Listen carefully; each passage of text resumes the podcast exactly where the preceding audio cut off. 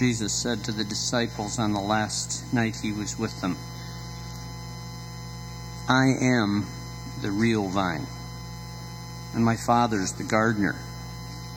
He cuts off any of my branches that does not bear fruit. He trims clean to make it bear more fruit. You're already clean thanks to the word I've spoken to you, so remain in me and I as I remain in you. Just as a branch cannot bear fruit by itself without remaining on the vine, so neither can you bear fruit without remaining in me. I'm the vine, you're the branches. He who remains in me and I in him is the one who bears much fruit. For apart from me, you can do nothing. If a man does not remain in me, he's like a branch cast off and withered, which they collect and throw into the fire to be burned. If you remain in me, and my words remain in you, ask whatever you want, and it'll be done for you. My Father's been glorified in this, in your bearing much fruit and becoming my disciples. As the Father has loved me, so I've loved you. Remain in my love. And, if, and, and you will remain in my love if you keep my commandments, just as I've kept my Father's commandments and remain in his love. I've said this to you so that my joy may be yours and your joy may be fulfilled. This is my commandment. Love one another as I've loved you. No man can have greater love than this, to lay down his life for those he loves. You're the ones I love when you do what I command you. No longer do I call you servants, for a servant does not understand what his master's doing. Rather, I've called you my beloved, for I revealed to you everything I heard from the Father. It was not you who chose me. It was I who chose you, and I appointed you to go and to bear fruit, fruit that will remain, so that the Father will give you whatever you ask Him in my name. This I command you. Love one another.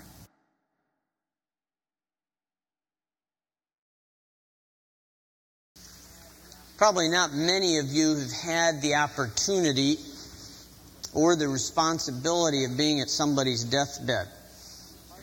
It's something, uh, partly because of my role as a pastor, I wind up being there maybe more often than most. But all of us will wind up there sometime at somebody's deathbed whom we care about.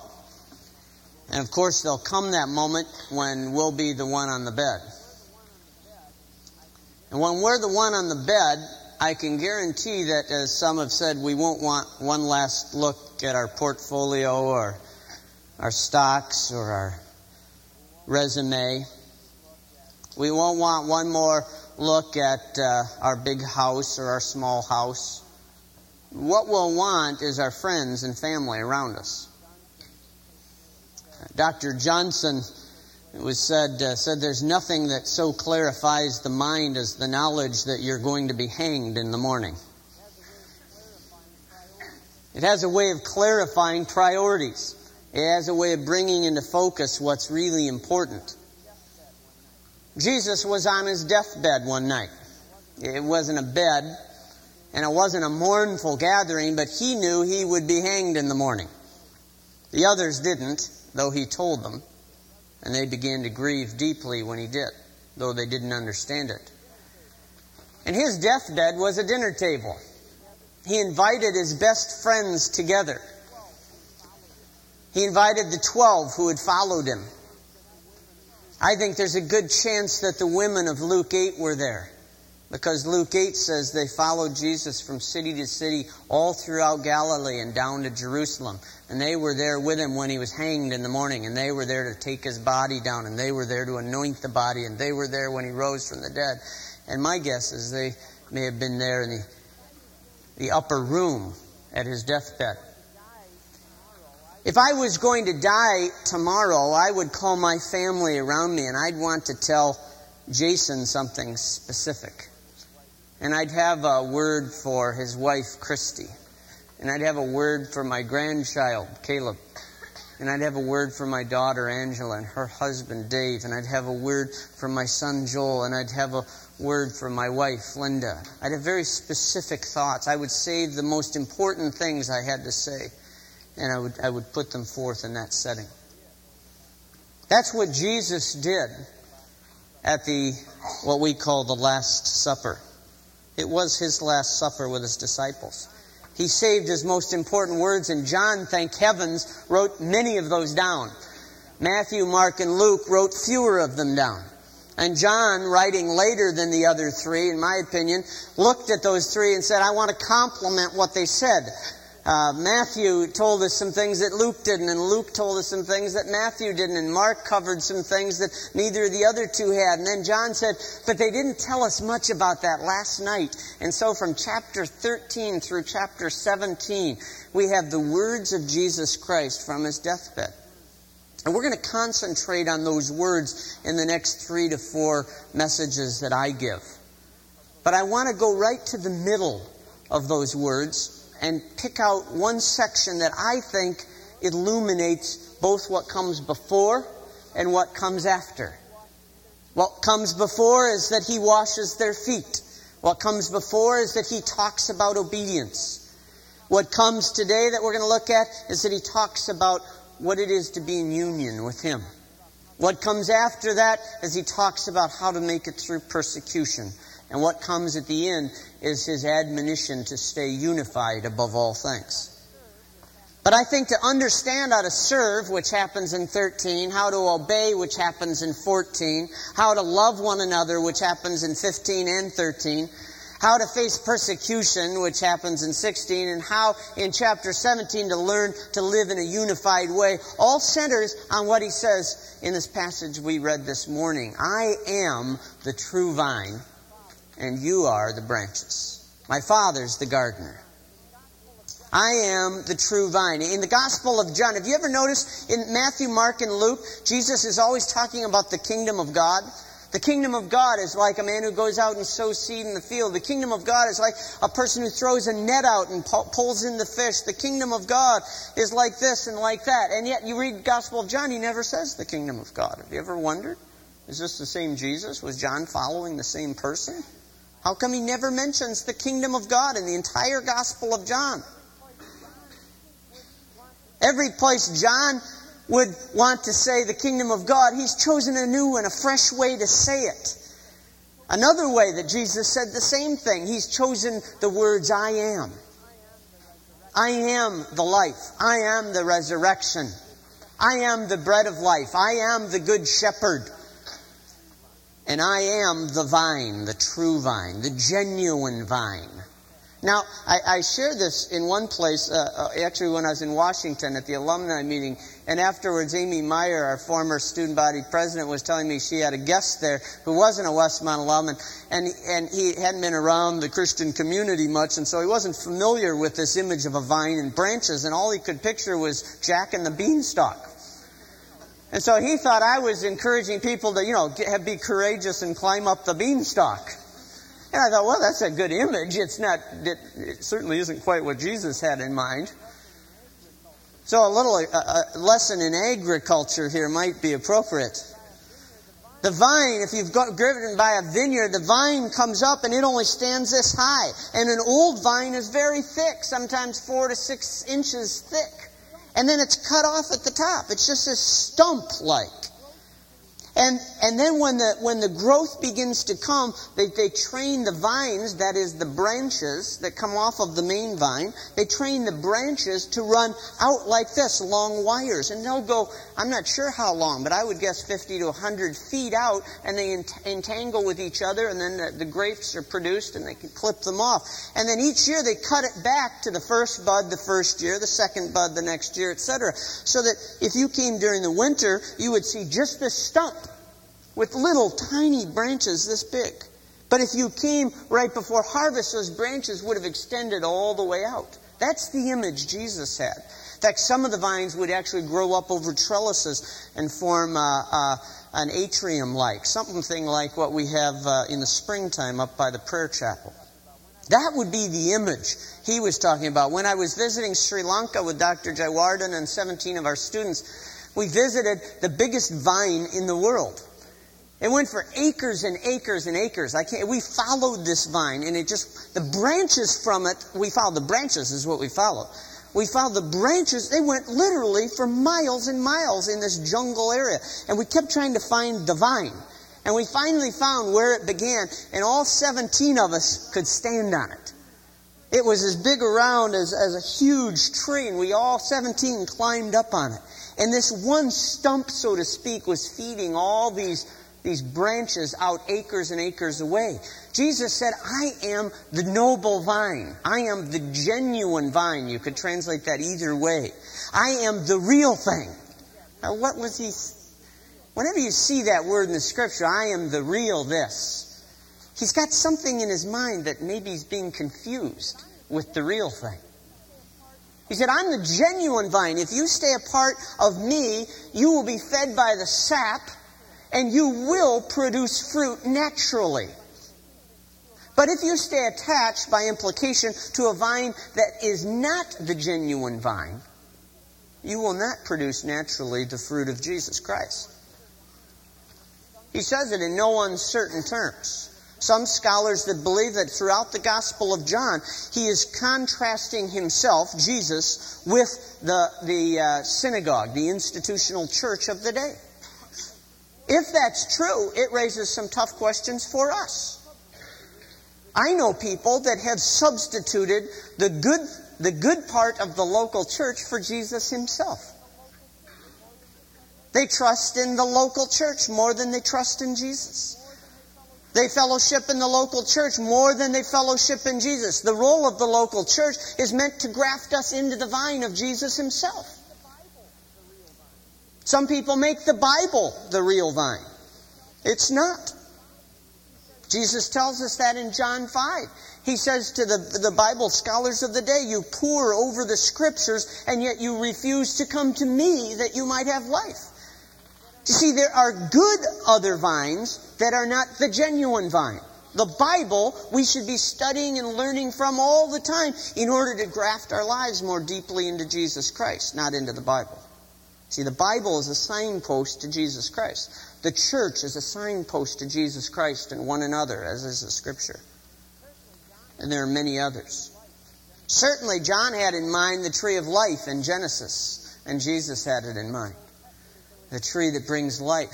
In the Old Testament, there was an image that there was a tree of wisdom that would bring forth fruit to men and women who studied her. Those images, I think, are behind this. And then in the Old Testament, Israel was called the true vine. Uh, in Jeremiah 2, God says, I planted you a true vine. Why have you left me? Why have you deserted me? Why have you gone after whores? So, in contrast, he says, I planted you a true vine, but you've become a wild one. Jesus comes along and says, I am the genuine vine. And it raises a question are we hooked in to the genuine vine? You know, I've never seen a grapevine get anxious about producing grapes. I've never seen an apple tree that needed a psychiatrist, you know, that said, oh my gosh, I got to get some apples out here in June, you know, and there's nothing popping out at the end. They're just those stupid flowers. And, you know, if I could, if I could just shake those flowers up, maybe we could get a, an apple to pop out or you know, I've never seen an orange tree strain itself to produce oranges. I, you know, if a branch just kind of hangs in there, it, it all works okay. Because the branch is a conduit. Why are Christian people so strained, so hurried, so pinched, so nervous, so, so, so busy about trying to produce the fruit that Jesus says is meant to come naturally because it's His fruit? If we stay attached to the trunk, that is the vine, and we're the branch, we will naturally produce fruit. It's not a strained thing. And he says it's an impossible thing to do if you are cut off. I mean, the image is obvious. You cut a branch off, it's not going to produce anything. It's a very harsh image, isn't it? John, all through his gospel, has a harsh dualism. You're either a follower of Jesus or you're not. You're either producing fruit or you're not even in the, in the, in the vine. I mean, he would have none of this in between stage. Well, gee, you're in the vine, but you're, you know, you know, you don't ever produce fruit. He'd say, heck no. If that was the case, the gardener just come along and lop you off. If you're in Jesus, you will naturally produce fruit because it is Jesus' life through the Holy Spirit that will flow through you.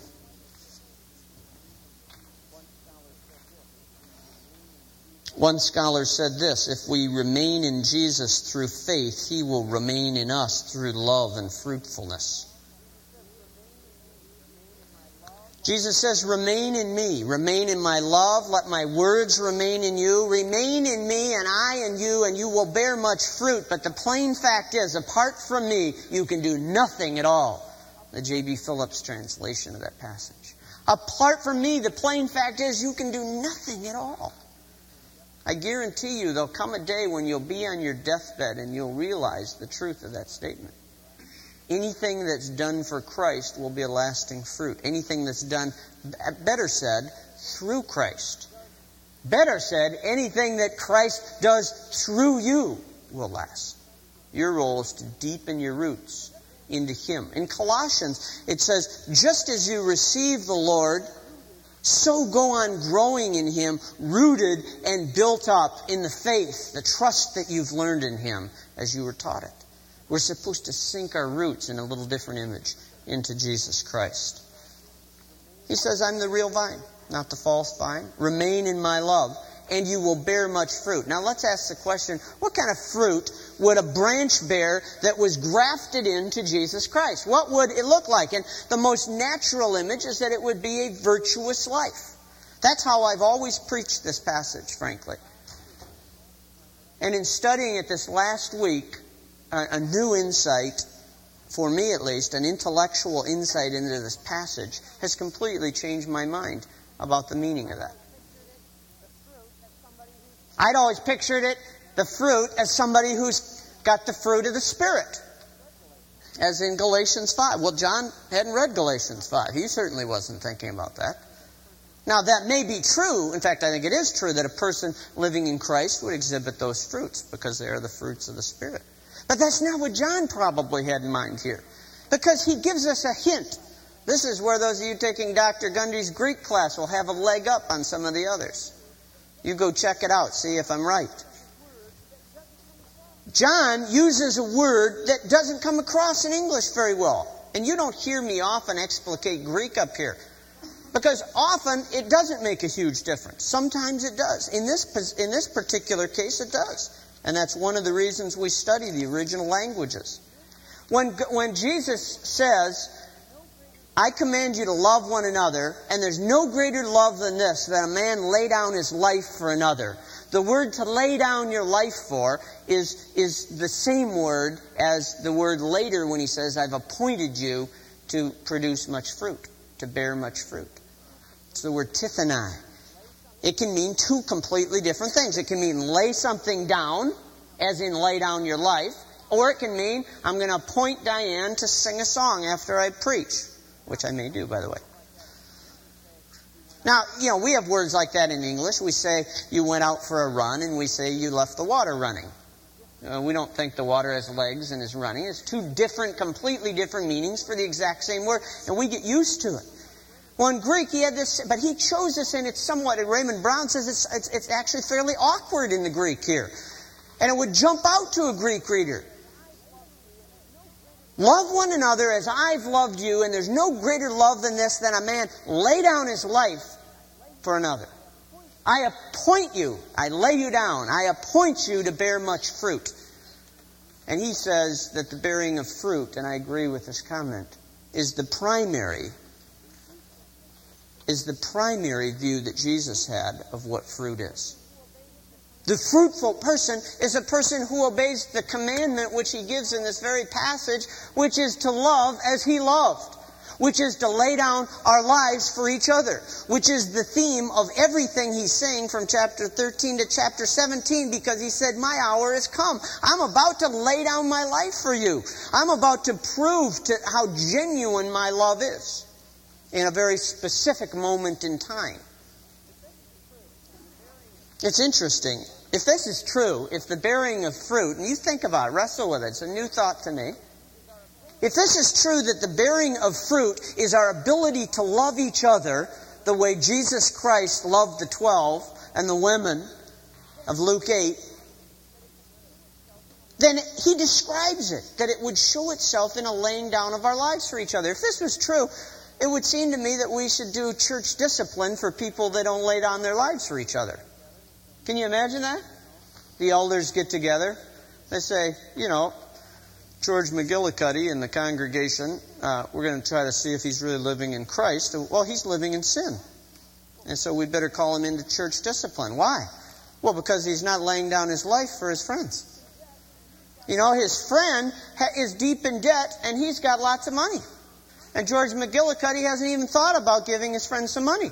So let's call him in and face the elders. Because he's not bearing the fruit of Jesus Christ.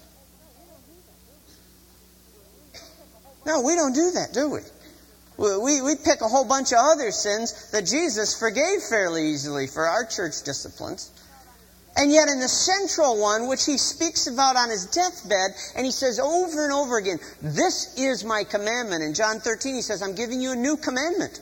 He'd never apparently said this in this form, in a command form to them before. Love one another as I've loved you. In John 15, he describes it. It's laying down your life. At the end of John 15, he says, Look, this I command you. Love one another. That's how he ends that, that, that discourse. And it's an interesting thought that you can command someone to love. That means it must be a choice.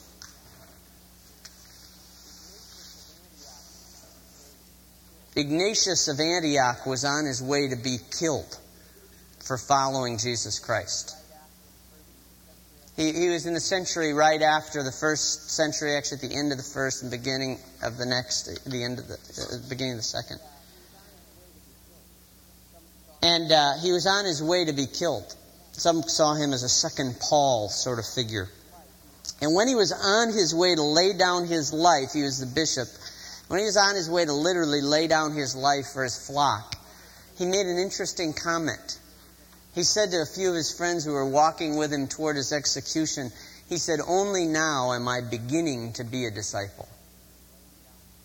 Only now, because I'm laying down my life. He understood that the bearing of fruit came from staying attached to Jesus, and it resulted naturally in the laying down of one's life. So I'd ask these questions in closing. Are you staying attached to Jesus Christ? Are you in union with Jesus Christ? Do you feel His blood coursing through your veins, not just at communion services, but throughout the day, in calculus class, in the dorm? It's supposed to be. His blood is supposed to be pumping through your heart. His thoughts are supposed to be pumping through your mind. His actions are supposed to be uh, emanating from your life. Are they? Well, there's one good way to find out. Are you tending to lay down your life for your friends? Another scholar says that because agape love is the love that makes itself manifest, that the followers of Jesus will always be marked by a tendency towards self sacrifice. Are you? Or are you always looking out for your rights? A very American thought, but not a particularly New Testament thought. Are you staying attached to Jesus Christ, or have you attached yourself to some other secondary thing, as good or as bad as that may be?